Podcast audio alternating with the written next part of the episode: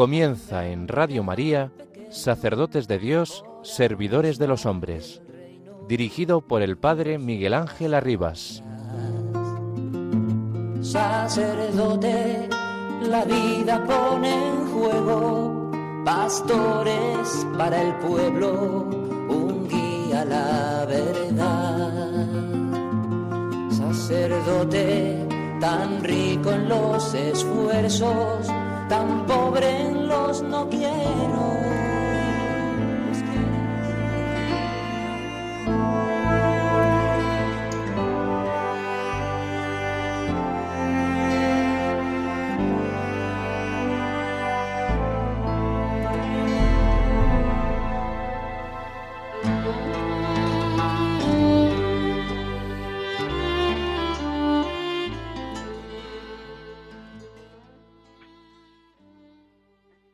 Evangelio de hoy, Jesús explica a sus discípulos que deberá ir a Jerusalén y padecer allí mucho por parte de los ancianos, sumos sacerdotes y escribas, y que tenía que ser ejecutado y resucitar al tercer día. Todo parece alcanzarse y alterarse en el corazón de los discípulos. ¿Cómo es posible que Cristo, el Hijo de Dios vivo, pueda padecer hasta la muerte. El apóstol Pedro se revela, no acepta este camino, toma la palabra y dice al maestro, lejos de ti tal cosa, Señor. Eso no puede pasarte. Aparece evidencia la divergencia entre el designio del amor del Padre, que llega hasta el don del Hijo unigénito en la cruz para salvar a la humanidad, y las expectativas, los deseos y los proyectos de los discípulos. Y este contraste se repite también hoy, cuando la realización de la propia vida está orientada únicamente al éxito social, al bienestar físico y económico, y ya no se razona según Dios, sino según los hombres. Pensar según el mundo es dejar aparte a Dios no aceptar su designio de amor, casi impedirle cumplir su sabia voluntad. Por eso Jesús le dice a Pedro unas palabras particularmente duras. Aléjate de mí, Satanás. Eres para mí piedra de tropiezo. El Señor enseña que el camino de los discípulos es un seguirle a Él, ir tras Él, el crucificado. Pero en los tres evangelios este seguirle es el signo de la cruz.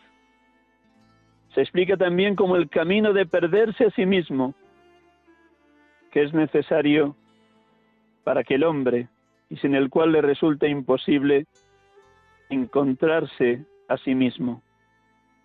Del Papa emérito ya en el cielo, Benedicto XVI, el 28 de agosto 2011.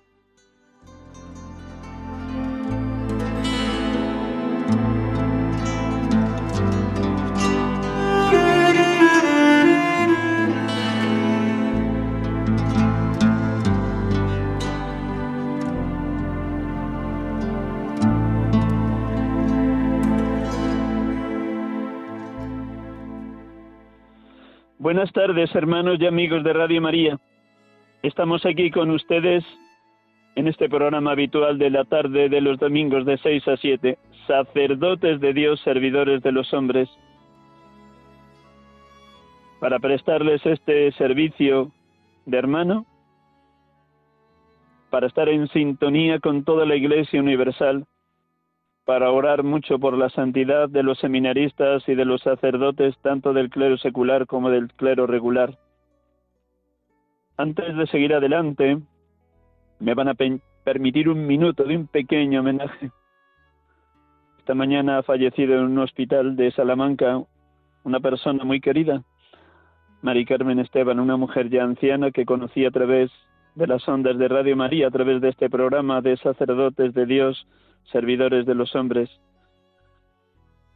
He tenido la dicha de poderla acompañar en las distintas residencias de ancianos por donde ha estado viviendo en los últimos años y fallecía completamente sola, sin familia.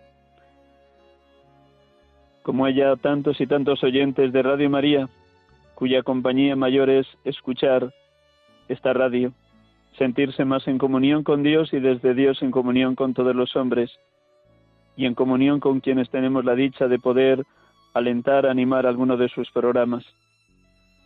Desde la pequeñez y desde la indigencia que tantos seres humanos padecen en su soledad, y también desde la impotencia de este pobre sacerdote que les acompaña, de no poder llegar a tantas y tantas personas solas en residencias de ancianos, en hospitales o en su propia casa. Para aquellos que me escuchen y están en esta situación, mi más sincero abrazo de hermano sacerdote y mi oración continua por las personas que viven solas o teniendo gente alrededor se experimentan completamente solas. Solo una palabra de luz, de esperanza y de consuelo. Jesucristo cumple siempre su palabra, hermanos y hermanas. Yo estoy con vosotros todos los días hasta el fin del mundo. Y esa palabra la podemos poner cada uno en particular, en primera persona. Así nos la dirige también hoy Jesucristo a cada uno de los aquí presentes. Yo estoy contigo, hermano, hermana, todos los días hasta el fin del mundo. En la persona de Mari Carmen Esteban, que ha fallecido sola en el hospital de Salamanca, quiero también hacer una oración por todos los que viven y mueren solos. Que el Padre de la Misericordia les haya recibido en sus manos de prade, les haya colmado del consuelo de quienes se sienten ya contemplando cara a cara el rostro de Cristo resucitado. Bendito sea Dios que cuida de todos sus hijos.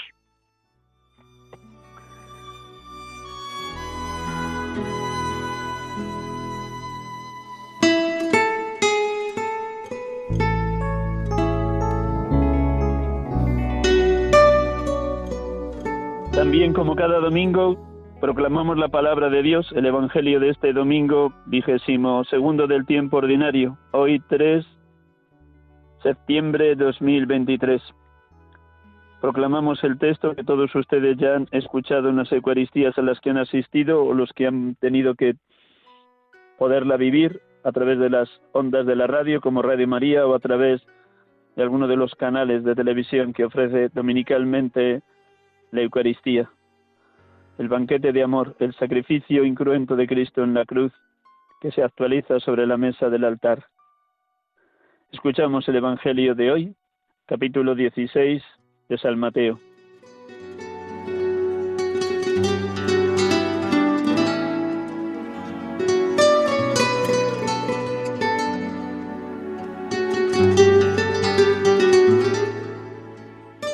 En aquel tiempo Jesús comenzó a explicar a sus discípulos que tenía que ir a Jerusalén y que los ancianos, los jefes de los sacerdotes y los maestros de la ley le harían sufrir mucho.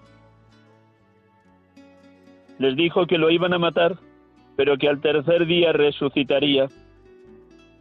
Entonces Pedro le llevó aparte y comenzó a reprenderle diciendo, lejos de ti tal cosa, Señor. Eso no te puede pasar. Pero Jesús se volvió y dijo a Pedro, Apártate de mí, Satanás, pues me pones en peligro de caer. Tú no ves las cosas como las ve Dios, sino como las ven los hombres. Luego dijo a sus discípulos, el que quiera ser discípulo mío, olvídese de sí mismo, cargue con su cruz y me siga. Porque el que quiera salvar su vida la perderá. En cambio, el que pierda su vida por causa mía la recobrará. ¿De qué le sirve al hombre ganar el mundo entero si pierde la vida? ¿O cuánto podrá pagar el hombre por su vida? El Hijo del Hombre ha venido para dar gloria a su Padre y con sus ángeles. Y entonces recompensará a cada uno conforme a sus hechos.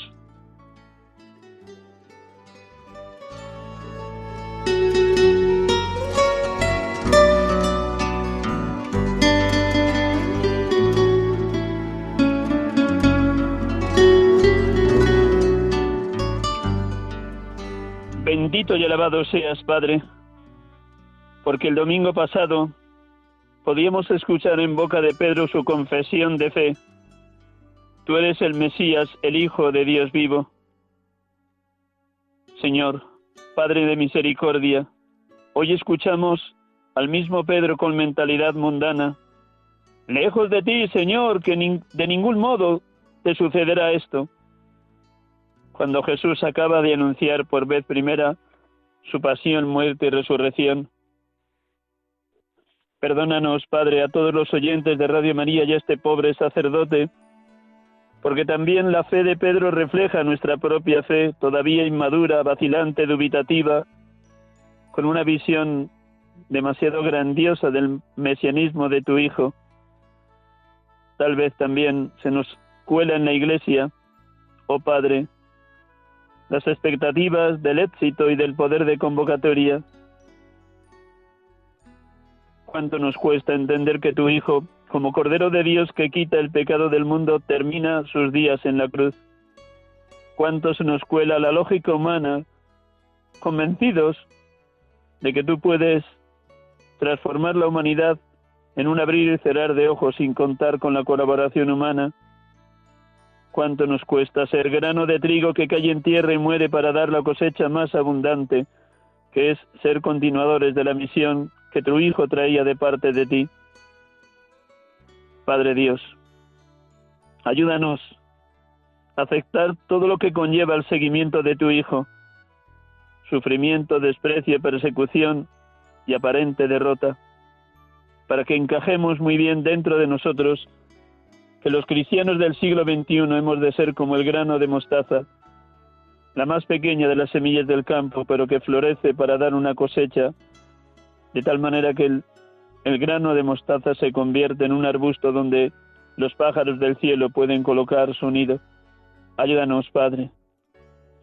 Bendito y alabado seas Jesucristo, porque después de la confesión de fe de Pedro, tú nos hablas abiertamente de tu destino en Jerusalén.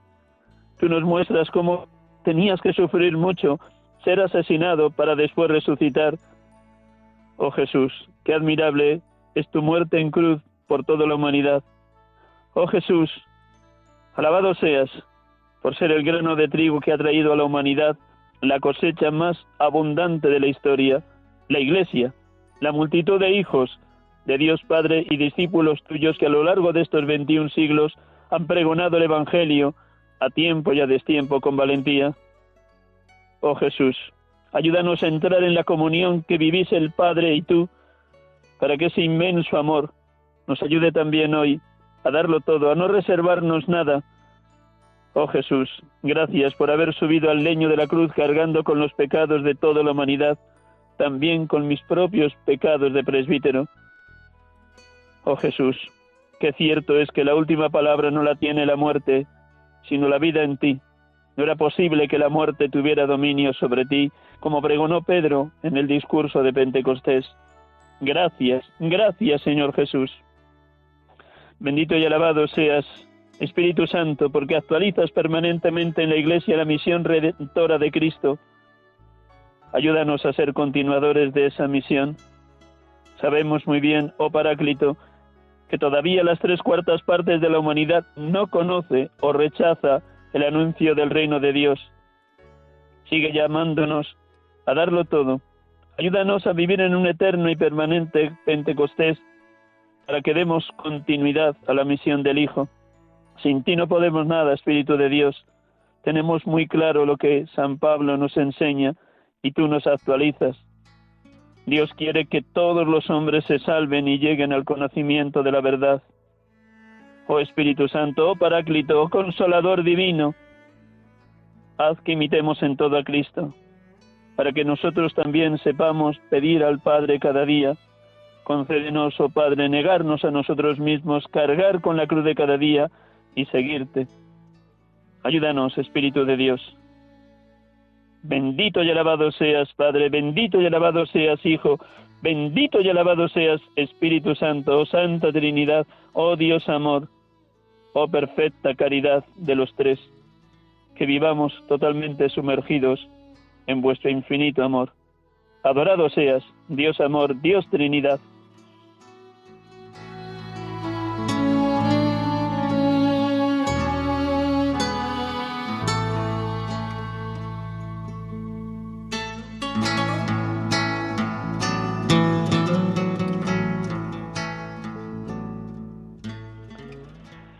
Buenas tardes, hermanos y amigos. De nuevo les saludo en directo desde este programa de Radio María, sacerdotes de Dios, servidores de los hombres, en este domingo vigésimo segundo del tiempo ordinario, 3 de septiembre de 2023. Y tenemos la dicha de poder dialogar en esta tarde con un hermano presbítero recién llegado a España desde Venezuela, pero que ahora está ya en Italia, en Puerto San Giorgio, en un encuentro que tendrán allí numerosos sacerdotes del camino neocatecumenal con Kiko Arguello. Creo que al otro lado del teléfono, desde Puerto San Giorgio, está Manuel. Buenas tardes, Manuel. Buenas tardes, Miguel Ángel. ¿Qué tal? Qué alegría oírte. Gracias por el esfuerzo de ese desplazamiento desde bajar del avión hasta llegar ahí, a Puerto San Giorgio. Sí. ¿Os ha llovido mucho por el camino? No, aquí nada. Aquí nada. Pues aquí estamos de lluvia en lluvia en la querida España. Muy bien. Pues gracias. Con tu permiso, te presento muy brevemente a nuestros oyentes. Si algún dato lo doy incorrecto, me corriges al final, para que así también nuestros hermanos que nos escuchan pues puedan ubicarte, situarte de lo que va a ser tu testimonio como sacerdote, como presbítero y como rector del seminario Redentoris Mater del Camino Neocatecumenal en Venezuela. Pues le presento Manuel Garrullo Machado, Nacido en Maracaibo, Venezuela, el 14 de mayo de 1982. Estudió primero ingeniero industrial electrónico y llegó a llevar adelante tres cursos universitarios hasta que sintió la llamada al ministerio sacerdotal que ya venía alargando desde la adolescencia y juventud. Estudió teología en la Universidad Católica de, de Madrid, San Damaso. Empezó donde en aquel momento estaba el Redentoris Mater de Madrid, en, los edificios o en la residencia de los padres dominicos en la carretera de Burgos, hasta que luego fueron trasladados al monasterio, que se ubicó como Seminario Redentoris Mater en la carretera que va desde la Universidad de Comillas hasta Alcobendas. Fue ordenado sacerdote el 7 de mayo del 2011 en la Catedral de Nuestra Señora de la Almudena, de manos de Monseñor Don Antonio María Rouco. Su primer destino pastoral como vicario parroquial fue la parroquia Nuestra Señora de Fátima en la calle Alcalá de Madrid.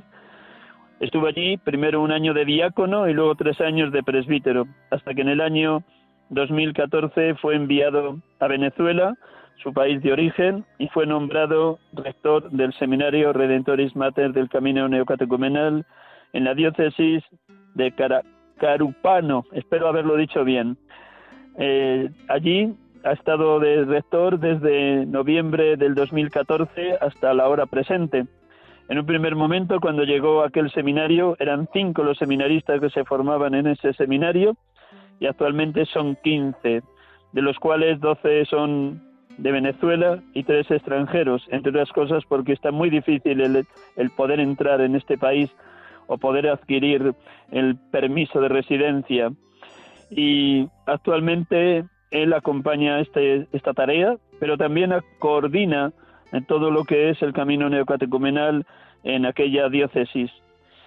Acompañado durante los últimos años algunas de las comunidades del camino neocatecumenal en la parroquia de Santa Catalina de Siena, de esta ciudad donde está ubicado el seminario. ¿Están correctos los datos, Manuel? Sí, bueno, lo único fallo es que actualmente ningún seminarista es extranjero, ¿no? Se acaban de ordenar ah. los tres que son extranjeros y ya todos son venezolanos, sí. Ya, ya, que se acaban de ordenar los tres extranjeros que había. Muy bien. Sí. Bueno, pues la primera pregunta es obvia y muy sencilla. qué situación atraviesa el, Seminario Redentoris Mater de Venezuela, cómo te lo encontraste en noviembre del 2014, cómo ha ido evolucionando en estos nueve años, cuál es la realidad hoy, cuáles son tus alegrías y tus dolores, tus esperanzas y tus mm, trabajos constantes en esta misión de ser rector. Mira, pues hace nueve años yo me encuentro a cinco chicos un poco perdidos, ¿no? Eh, hasta ese momento el obispo se había encargado de ellos, organizado un poco algunas clases, algunos cursos, pero no había nada. Ellos vivían en casas de familias, eh, como se estila, ¿no? En nuestro seminario, los primeros años intentamos que ellos tengan esa experiencia de vivir en familias. Muchos eh, no han tenido ya una familia no vienen de familias estructuradas y esta experiencia de vivir dentro de una familia pues ya les da una formación. ¿no?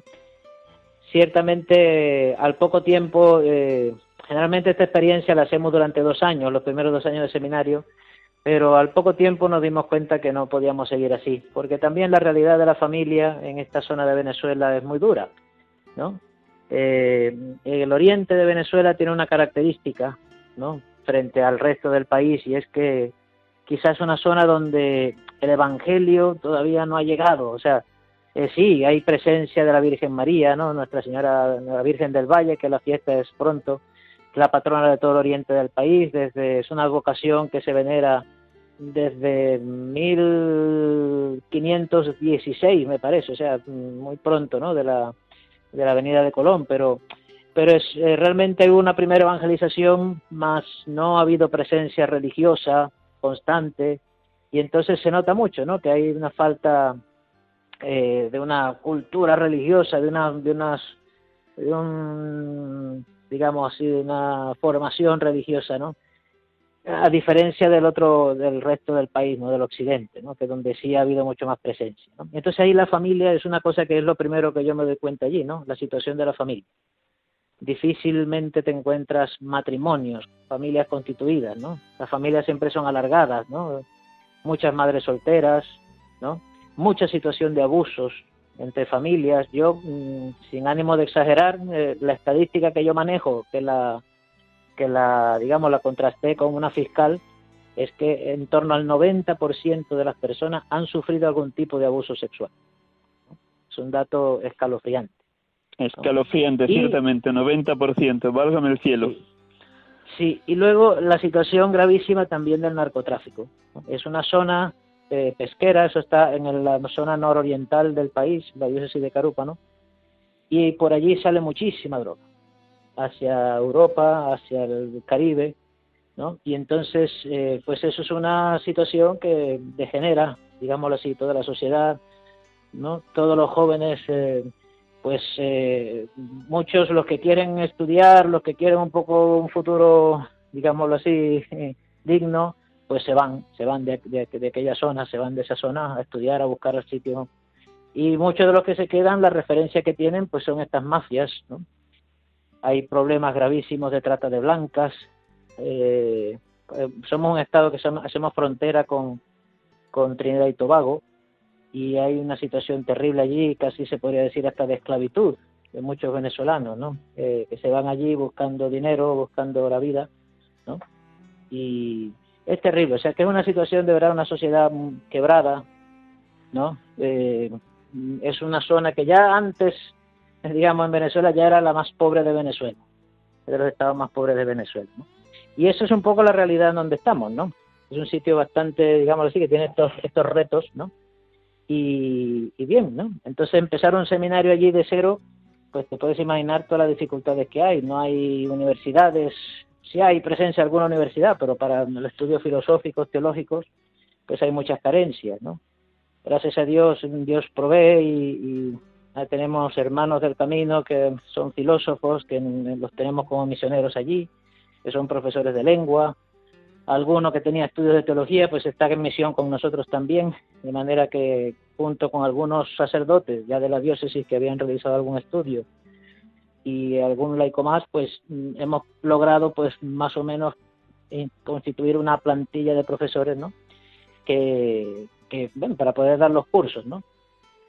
Y luego yo veo que es un, eh, ha sido providencial o es providencial que los que este primer grupo haya sido extranjero por ¿no? que haya mm, tres extranjeros hayan formado este núcleo inicial del seminario porque muchos jóvenes han visto ¿no? que pues que, cuando los jóvenes están yendo de Venezuela pues hay unos jóvenes que han venido a Venezuela ¿no? y, a dar la vida no a ser pues eh, maltratados si se quiere por las autoridades porque no les dan documentos no les arreglan su situación.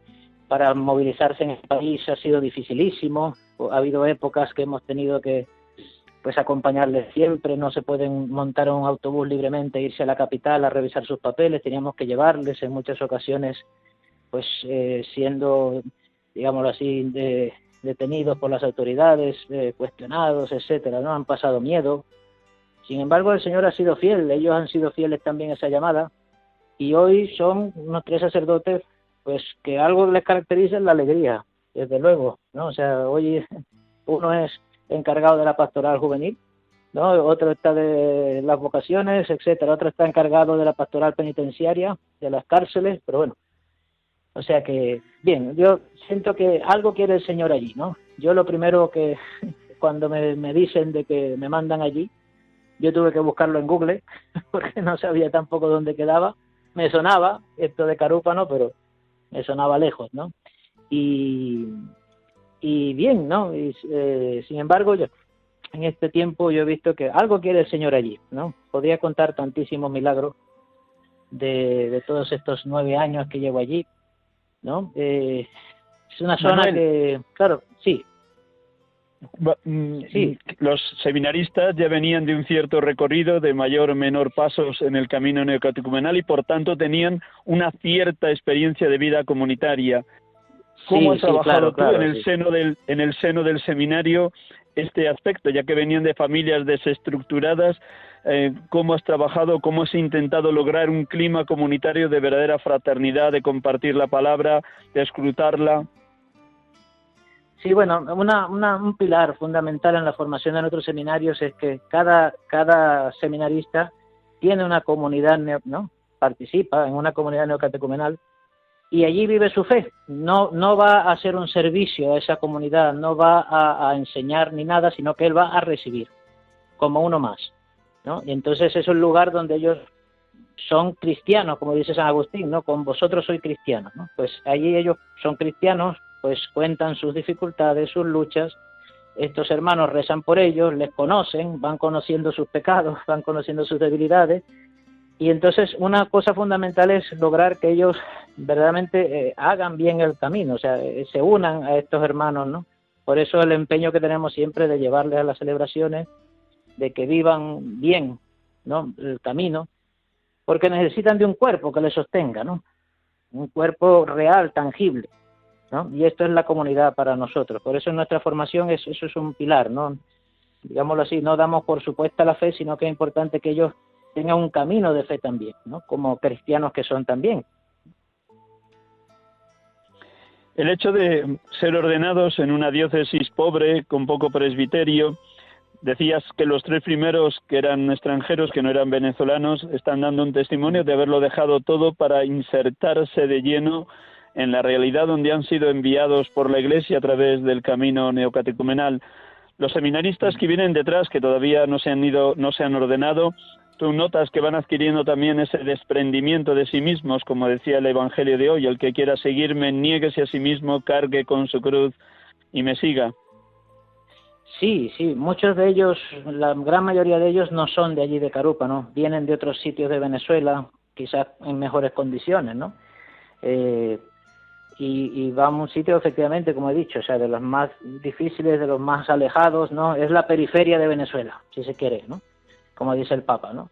Y sí, yo veo que ellos se van, gracias a Dios, poco a poco enamorando, digamos, de, de la misión, ¿no? Viendo que la importancia de anunciar el Evangelio allí, ¿no? Y que es verdad que ese anuncio del Evangelio no son, no son todo alegrías, ¿no? Cuando uno se acerca a una abeja herida, una abeja con, por toda esta situación que he explicado antes, pues la experiencia pastoral siempre te dice, o sea, siempre te, te, te da a veces de experiencias amargas porque la gente muchas veces rechaza, o porque eh, se ilusionan en un principio, pero les cuesta luego ser, ¿no? Eh, la constancia, eh, experimentas los jóvenes la, la, la, debilidad que tienen, la dificultad, ¿no? Que caen, tienen muchas caídas en la promiscuidad, porque es lo que tienen a la mano, ¿no? Entonces implica, ¿no? Un, muchas veces un aprender a fracasar, ¿no? Anunciar el evangelio también implica un, aprender a fracasar, como dice el, el evangelio de este domingo, ¿no? Precisamente, ¿no? que muchas veces es anunciar algo amargo, como decía Jeremías, ¿no? que, que a veces es difícil de digerir, pero que sí, que se ven los frutos, ¿no? que se van viendo frutos, ¿no? van surgiendo de estos jóvenes algún matrimonio, que es un milagro, ¿no? ahí la gente no se casa, ni siquiera por lo civil, casi, ¿no? Y, y van surgiendo, ¿no? Pues alguna vocación también ya, ya de ahí mismo Carupa, ¿no? Pues en fin, o sea, van, se van viendo algunos frutos, ¿no?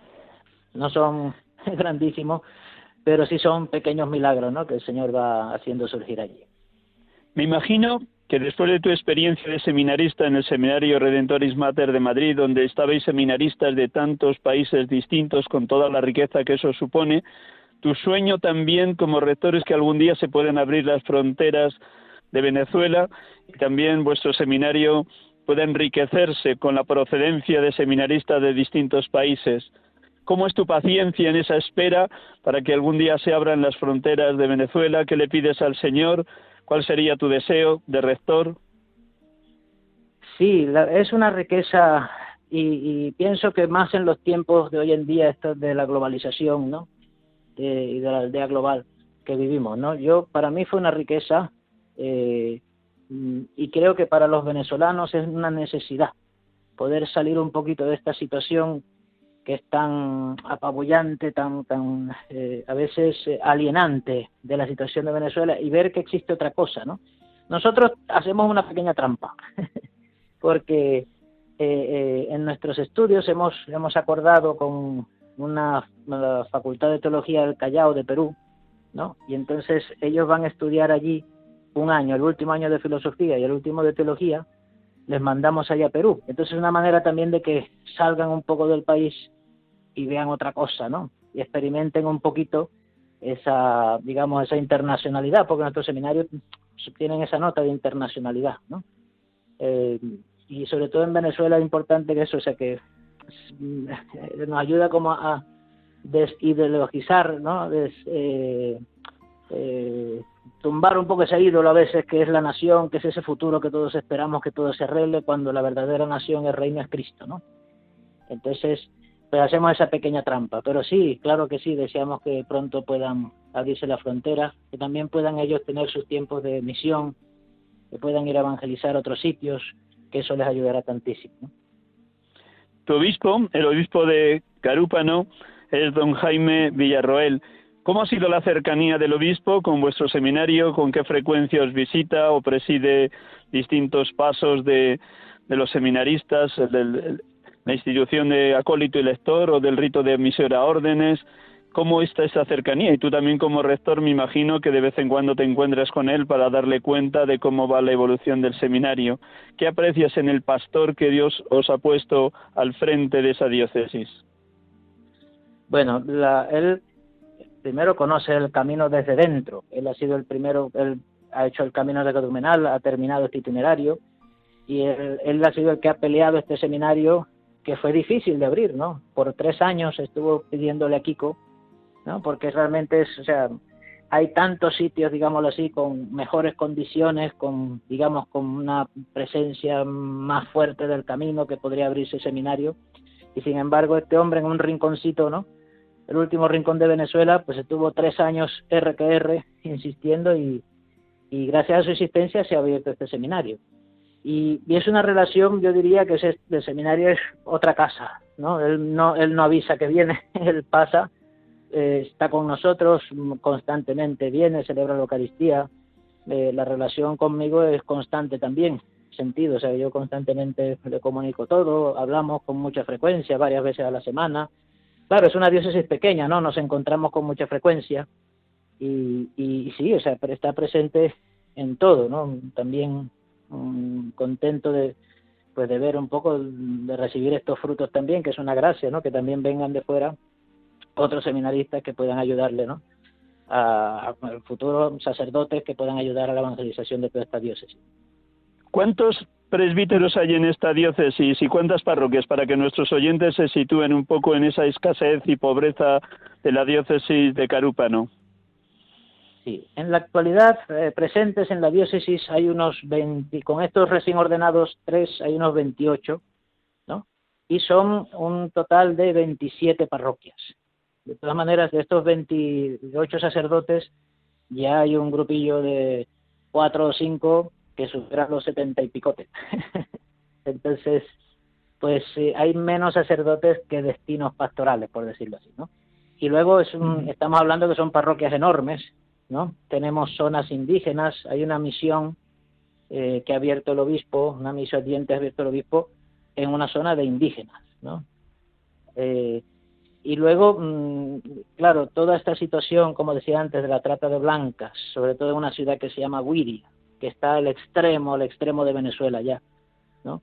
E, eso eh, hay, hay un trabajo enorme por delante, ¿no? La situación de las mafias, el trabajo con los jóvenes el, devolverles la ilusión el, por la dignidad, por hay un trabajo que, no, tiene, es ingente, ¿no? Ciertamente, pero esa es la situación más o menos, ¿no? De la del clero. Para los oyentes de Radio Manía que no conocen o conocen muy poquito del camino neocatecumenal, cuéntales un poco en qué consiste este encuentro en, en Puerto San Giorgio, donde tú estás, eh, quién os convoca, por qué os convoca, en qué consiste el encuentro.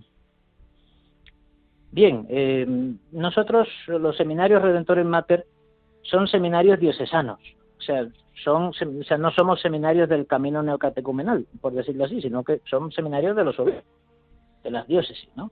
Eh, ciertamente que tienen una particularidad y es que todos los que, mm, digámoslo así, mm, se forman en estos seminarios vienen de esta experiencia del camino neocatecumenal, ¿no? Eh, en donde, eh, como decía antes, también uno de los pilares de la formación ¿no? es también la formación en la fe, donde no se da por supuesta la fe del chico, del joven, sino que esa fe se le alimenta y esa fe va creciendo en una comunidad neocatecumenal.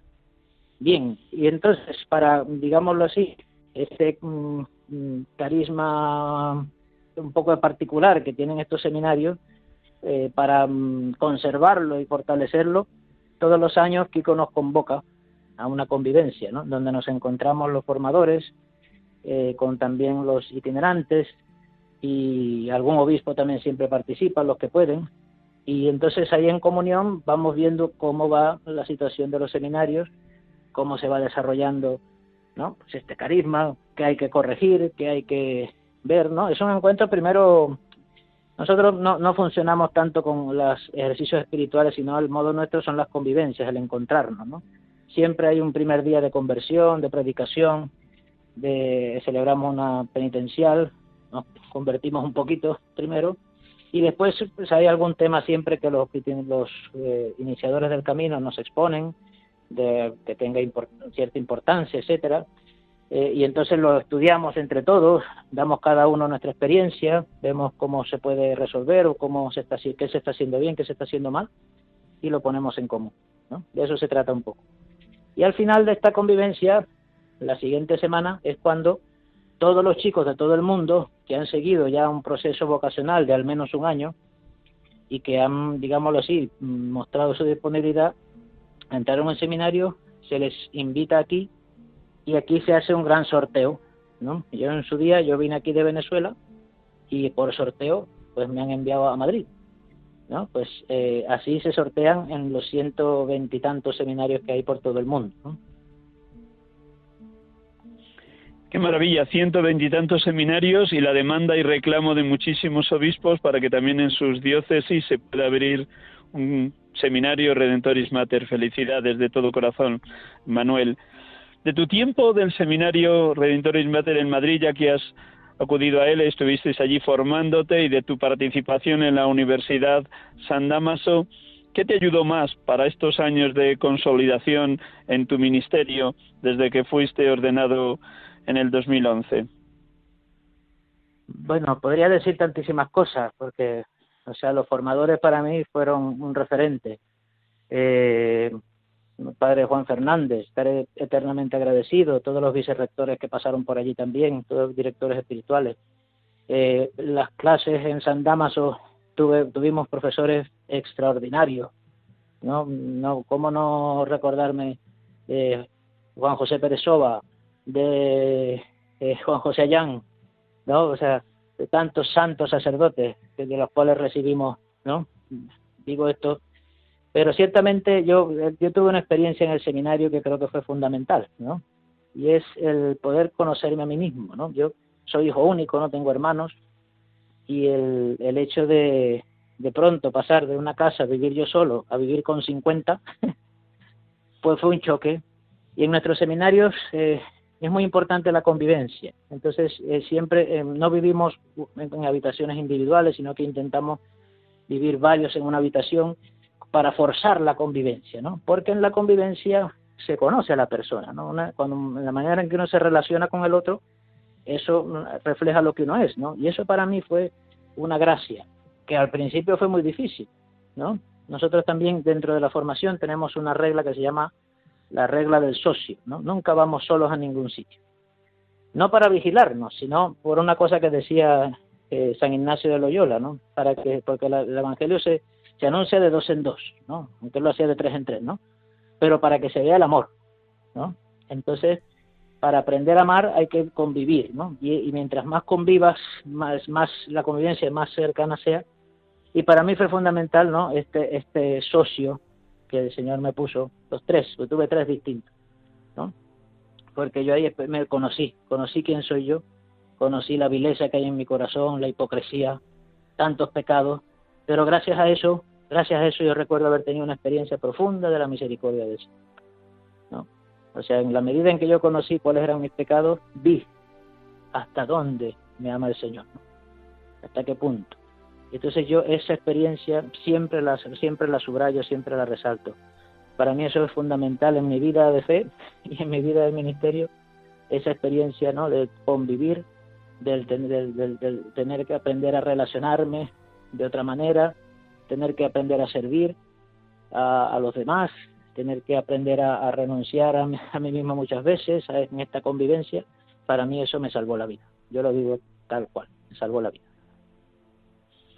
Volviendo a la experiencia misionera de Venezuela y a tu diócesis de Carúpano, mm, arde en ti el deseo de ser misionero, que es lo propio del camino neocatecumenal, pero también nos has detallado todas las dificultades de tipo humano, de tipo familiar, social, económico, toda la trata de mujeres, eh, todo el tema de la droga, las familias desestructuradas. ¿Cuáles han sido en estos nueve años que llevas allá en Carúcano, Carúpano, cuáles han sido tus mayores sufrimientos o eh, eh, como una especie de, de experiencia de impotencia ante esa dificultad para evangelizar? ¿Cuál ha sido tu cruz, tu mayor cruz? bueno, también tengo una, una larga lista, ¿no? Ver, eh, o sea, primero la dificultad de, de, de que el Evangelio, ¿cómo decirlo? De que, em, o sea, la dificultad que tienen los jóvenes, ¿no? O sea, toda esta situación de Venezuela eh, es, adormece el espíritu, o sea, el comunismo mata el espíritu, mata el alma. Entonces, que lleva al hombre a, a, pues a buscar la vida en lo material, ¿no? Entonces, eh, pero romper esa barrera es muy difícil, ¿no? Es muy difícil. ¿no? Eh, y entonces te encuentras con eso, o sea que al principio los jóvenes, bueno, pues te responden porque en el fondo no tienen mucho que hacer y tú le estás ofreciendo algo y sí, se emocionan, se esto, pero tocar el corazón, ¿no? Profundizar a veces la palabra de Dios en el corazón de los jóvenes no es tan fácil y sobre todo cuando vienen con heridas, ¿no? De tipo de abusos y de, este tipo familiar, ¿no? Es muy difícil, ¿no? Entonces, eh, ciertamente se, se, siembra mucho, se siembra mucho, eh, y tantos jóvenes a lo mejor escuchan las catequesis, intentamos hacer esta iniciación cristiana con ellos, pero es un dolor que a veces pues no, no haya esa perseverancia, ¿no? En que algunos abandonan, el que o se van del país, etcétera, ¿no? Eso es un dolor. Eh, también es difícil a veces, ¿no? Porque son experiencias a veces muy personales, pero también el, pues ese propio fracaso, ¿no? Eh, porque ya quisiera yo, o sea, ¿cuánto no se ha hecho? Se ha dado catequesis en las cárceles, se ha dado, no sé, he estado, ya no sabría decir en cuántas catequizaciones, ¿no? O sea, es un trabajo de sembrar mucho, sembrar mucho, pero de que a veces falta, no se ven a lo mejor esos frutos, ¿no? Los que uno quisiera, decirlo así, ¿no? Y, y bien, yo sobre todo, el gran dolor mío es, es sobre todo que yo, ver que yo soy el primer impedimento, ¿no? Para el Evangelio, o sea que mm, es la experiencia de, la propia debilidad que, que, muchas veces el demonio quiere tentarte con el escándalo y decir, mira, es que es que lo vas a destruir todo, ¿no? Si tú eres el primero que no, que no, ¿no? Pero que es un engaño, ¿no? Ciertamente es un engaño. Si vamos allí, yo tantas veces caigo en esta conclusión de que ciertamente yo pongo mi cuerpo, hago muchas cosas mal, pero es lo que el Señor, no quiere el Señor otra cosa de mí, sino, intentar hacer lo mejor posible, pero seguramente metiendo mucho la pata. Y eso el Señor se valdrá para, ¿no? Para, para hacer su obra, ¿no? Pero quizás ese sea, ¿no? El mayor dolor es, más bien ver constantemente mis pecados que son el principal obstáculo para la gracia de Dios. ¿En la diócesis ha sido posible la llegada de alguna familia en misión o por la situación política y de fronteras cerradas está muy difícil y solamente están allí evangelizando miembros de las comunidades que son venezolanos? Eh, sí, hay familias, pero todas son venezolanas, sí, todas son de Venezuela. ¿no? De hecho, eh, ha habido misioneros mm, de muchos años, estoy hablando 20 años, 25 años, familias de Italia, de España, que han estado evangelizando en Venezuela y poquito a poco, tarde o temprano, se han tenido que ir por diversas situaciones. ¿no? Eh, si no me equivoco, en toda Venezuela no solo queda una sola familia extranjera. ¿no? Que creo que ya tienen la nacionalidad venezolana y por eso un poco pueden estar, creo, no lo sé exactamente cuál es su condición. Pero sí, de hecho, no sé, esto es un dato que no se sabe mucho, pero las primeras familias en misión van a Venezuela, a los barrios de Caracas. ¿no? Mm. Se habla mucho de las favelas de Brasil, pero si nos metemos en los barrios de Caracas, la situación es, es igual o peor. ¿no? Una situación bastante difícil y allí fueron las primeras familias en misión del camino. Ahora mismo, como presbítero después de estos doce años de ordenación, ¿qué balance harías de tu ministerio? ¿Cómo has visto el paso de Dios? Ya te has declarado como los hacéis, soléis hacerlo casi todos los presbíteros del camino, muy necesitado de conversión y de gracia para vivir la santidad. Pero también nárranos tus alegrías. ¿Qué te ha regalado Dios? ¿Cómo se te ha mostrado el Señor a través de las personas que has ido conociendo, tanto entre los seminaristas, los formadores, las comunidades de la parroquia Santa Catalina de Siena que acompañas o la gente de la calle, ¿cómo ha pasado Dios por tu vida a través de las personas que en estos doce años has conocido? Mira, pues eh, efectivamente la, esos pequeños milagros que decía en un principio son, son digamos, el sello ¿no? que el Señor le da a uno en la misión. ¿no? Eh, dice San Pablo que la paga de anunciar el Evangelio es anunciarlo. ¿no? Y, la gran alegría ha sido eso. El, anunciar el Evangelio es la paga, ¿no? No son los frutos, ¿no? Es el anunciarlo. Porque eso eh, hay una experiencia que el que anuncia el Evangelio tiene, tiene eh, recibe una alegría, una fuerza, ¿no? Grandísima. Efectivamente ha habido muchos consuelos. Yo contaría uno, una experiencia, y es que recuerdo mucho que eh, al principio comenzamos el seminario en una casa muy pequeña, ¿no? Y luego, al poco tiempo, el obispo consiguió otra casa más grande, que estaba en la montaña, en un sitio precioso, ¿no? Pero que yo siempre vi que era peligroso estar allí, ¿no? Pero bueno, nos fiamos del obispo para adelante, nos metimos en esa casa y, y efectivamente, al poco tiempo empezaron a extorsionarnos, ¿no?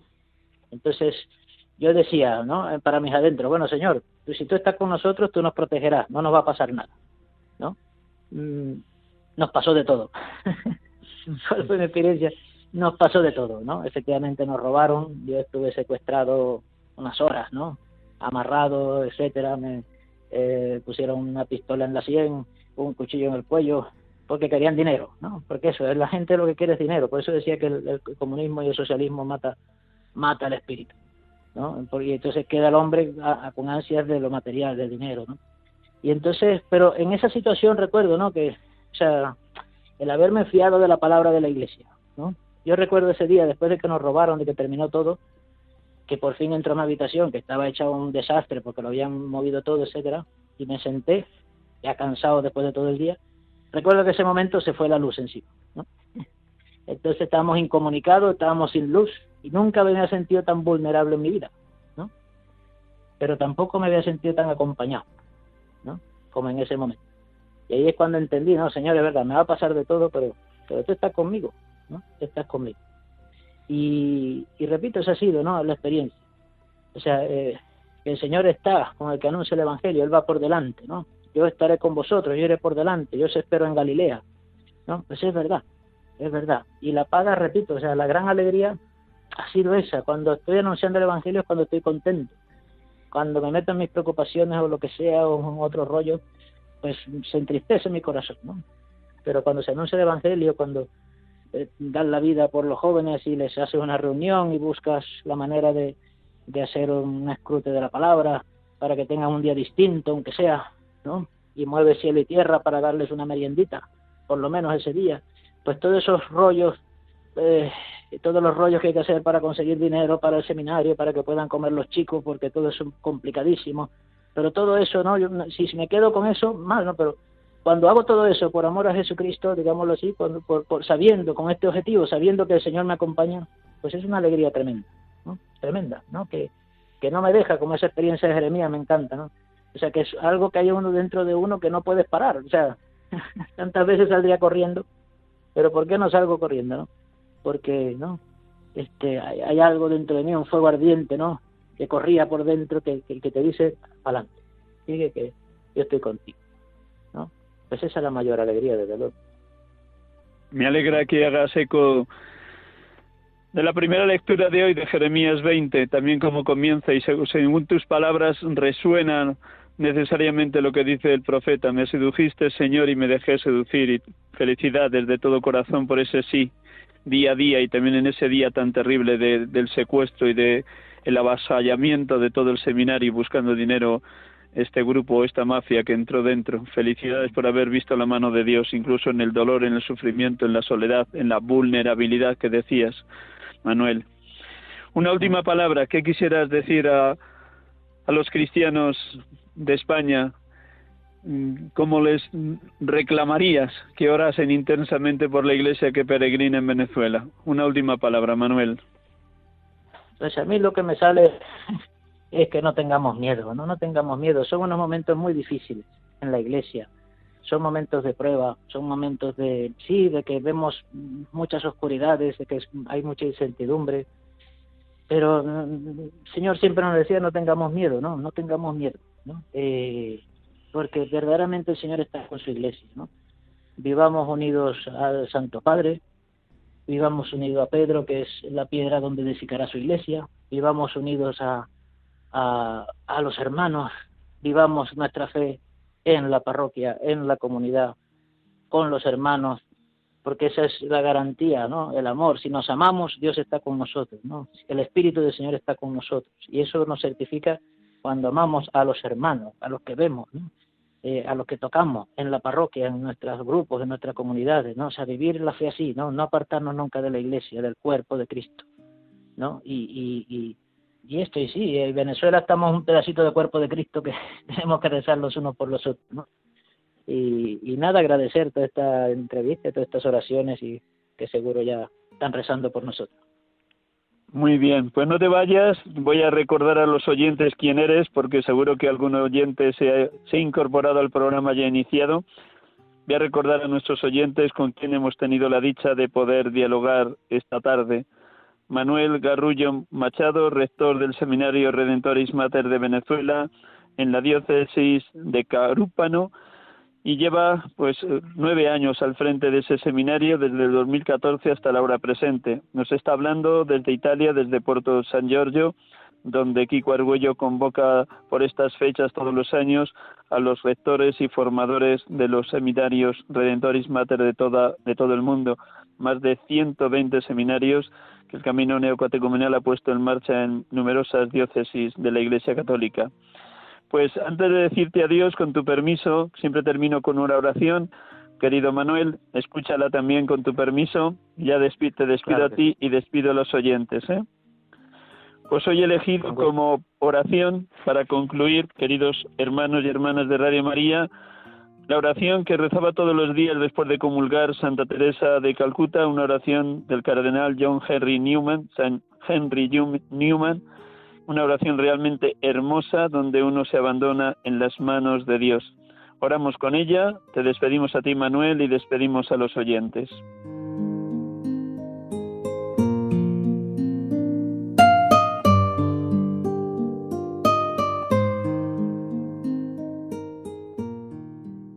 Querido Jesús, ayúdame a esparcir tu fragancia por donde quiera que vaya. Inunda mi alma con tu espíritu y vida. Penetra y posee todo mi ser tan completamente que mi vida solo sea un resplandor de la tuya. Brilla a través de mí y permanece tanto en mí que cada alma con la que tenga contacto pueda sentir tu presencia en mi alma. Permite que ellos al mirarme no me vean a mí, sino solamente a Jesús. Quédate conmigo y entonces podré comenzar a brillar como tú brillas, a brillar tanto que pueda ser una luz para los demás. La luz, oh Jesús, vendrá toda de ti, nada de ella será mía. Serás tú quien brille sobre los demás a través de mí. Permíteme así alabarte de la manera que tú más amas brillando sobre aquellos que me rodean. Permíteme predicarte sin predicar, no con palabras, sino con mi ejemplo, con la fuerza que atrapa, con la influencia compasiva de lo que hago, con la evidente plenitud del amor que mi corazón siente por ti. Amén.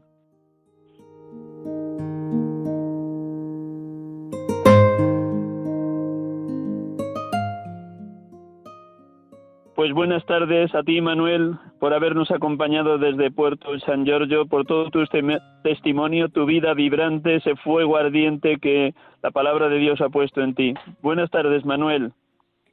Nada, gracias a todos y recen por mí, por favor. Rezamos unos por otros, así lo haremos. Y también buenas tardes a todos los oyentes de Radio María que nos acompañan habitualmente en la tarde del domingo en directo en este programa, sacerdotes de Dios, servidores de los hombres. Buenas tardes y hasta el próximo domingo, si Dios quiere. Dios les bendiga.